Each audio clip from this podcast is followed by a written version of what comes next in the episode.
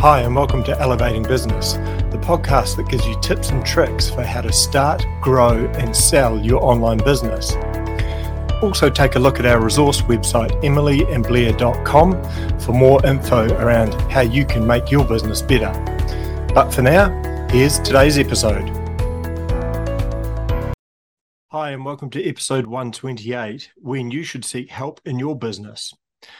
So, previously, as an online business owner, I've spent a number of years working alone uh, on my websites. But now I've got the help of my wife, Emily, and we run them together. So, it's really good because basically I have someone to run ideas past and, you know, help brainstorm and create solutions. You know, and that doesn't say anything about just the support and the shared vision. So, the benefits are really good. But if you don't have that option and you are working solo, then sometimes in business you need to seek help. And the important thing about this is recognizing those moments. Because when we don't do this and we just go it alone the whole time, things can be hindered and can fail. So it's really important to identify, not shy away from those moments. So I'm going to run through three examples of when you should seek help in your business to ensure that you can get the best results going forward. So the first one is basically when you need some specific set of skills or expertise, you know, and that could be say like needing coding done for your website or for example, using um, you know needing to do your business yearly tax return. You know, so these are skills that not everyone has. You know, I don't know how to how to code, uh, and I certainly don't know how to do an annual return for tax purposes. So, the key reason to outsource is because you can't really afford to get these things wrong. You know, and the time it would take me to upskill to do this for myself is just not worth it. You know, like I'd have to do a full accountancy course to to work out how to do my yearly accounts.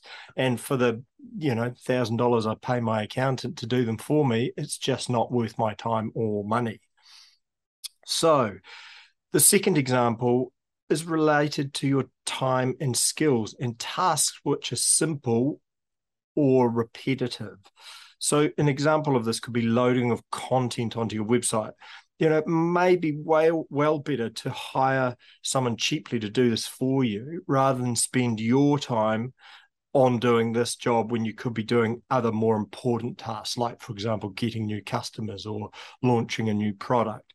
So, it's identifying those tasks which are using up your expert time and skills in an area where you could actually farm them out and outsource them to a freelancer or a contractor. So the third example is when you're basically at a crossroads and you're unsure which direction to take.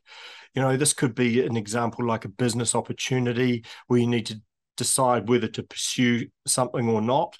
Um, you know, it could be a decision about a new product to develop, or you know, basically the the list is endless for this one. But having someone you know that you can run the situation past and get some advice on is the key thing. So this person could be a friend, uh, could be a business mentor, but it should just be someone who understands your business and is experienced in business and happy to provide that advice. And sometimes, you know, that is a situation where you may have to pay for that advice, but that's okay. Um, as long as the person fits the right uh, profile of what you're after and that they know your business and they have the expertise, then it, it can sometimes be worth paying for. So the key thing with all these examples is is that it's kind of um, it's taking what you would call a solo run business and using what larger multi-person businesses would do. So, you know, these types of multi-person businesses have heaps of staff and who are all responsible for the different areas and skills.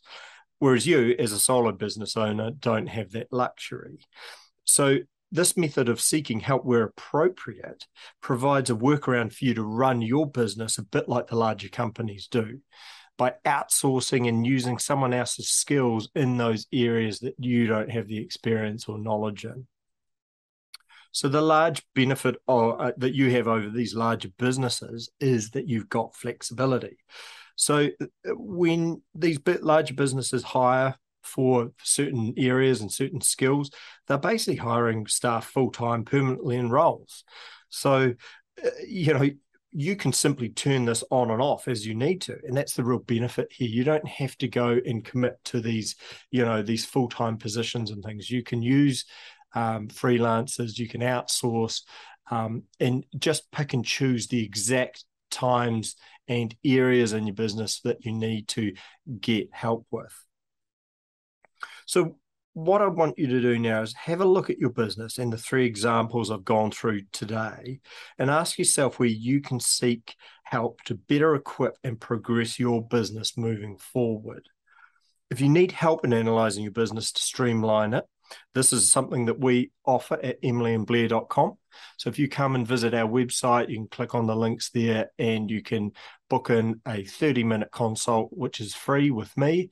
And we can talk through some of the areas in your business that might be areas that you need external help with. And if I can't give that help, I can certainly set up some um, options for you with some of the people that we've worked with in the past.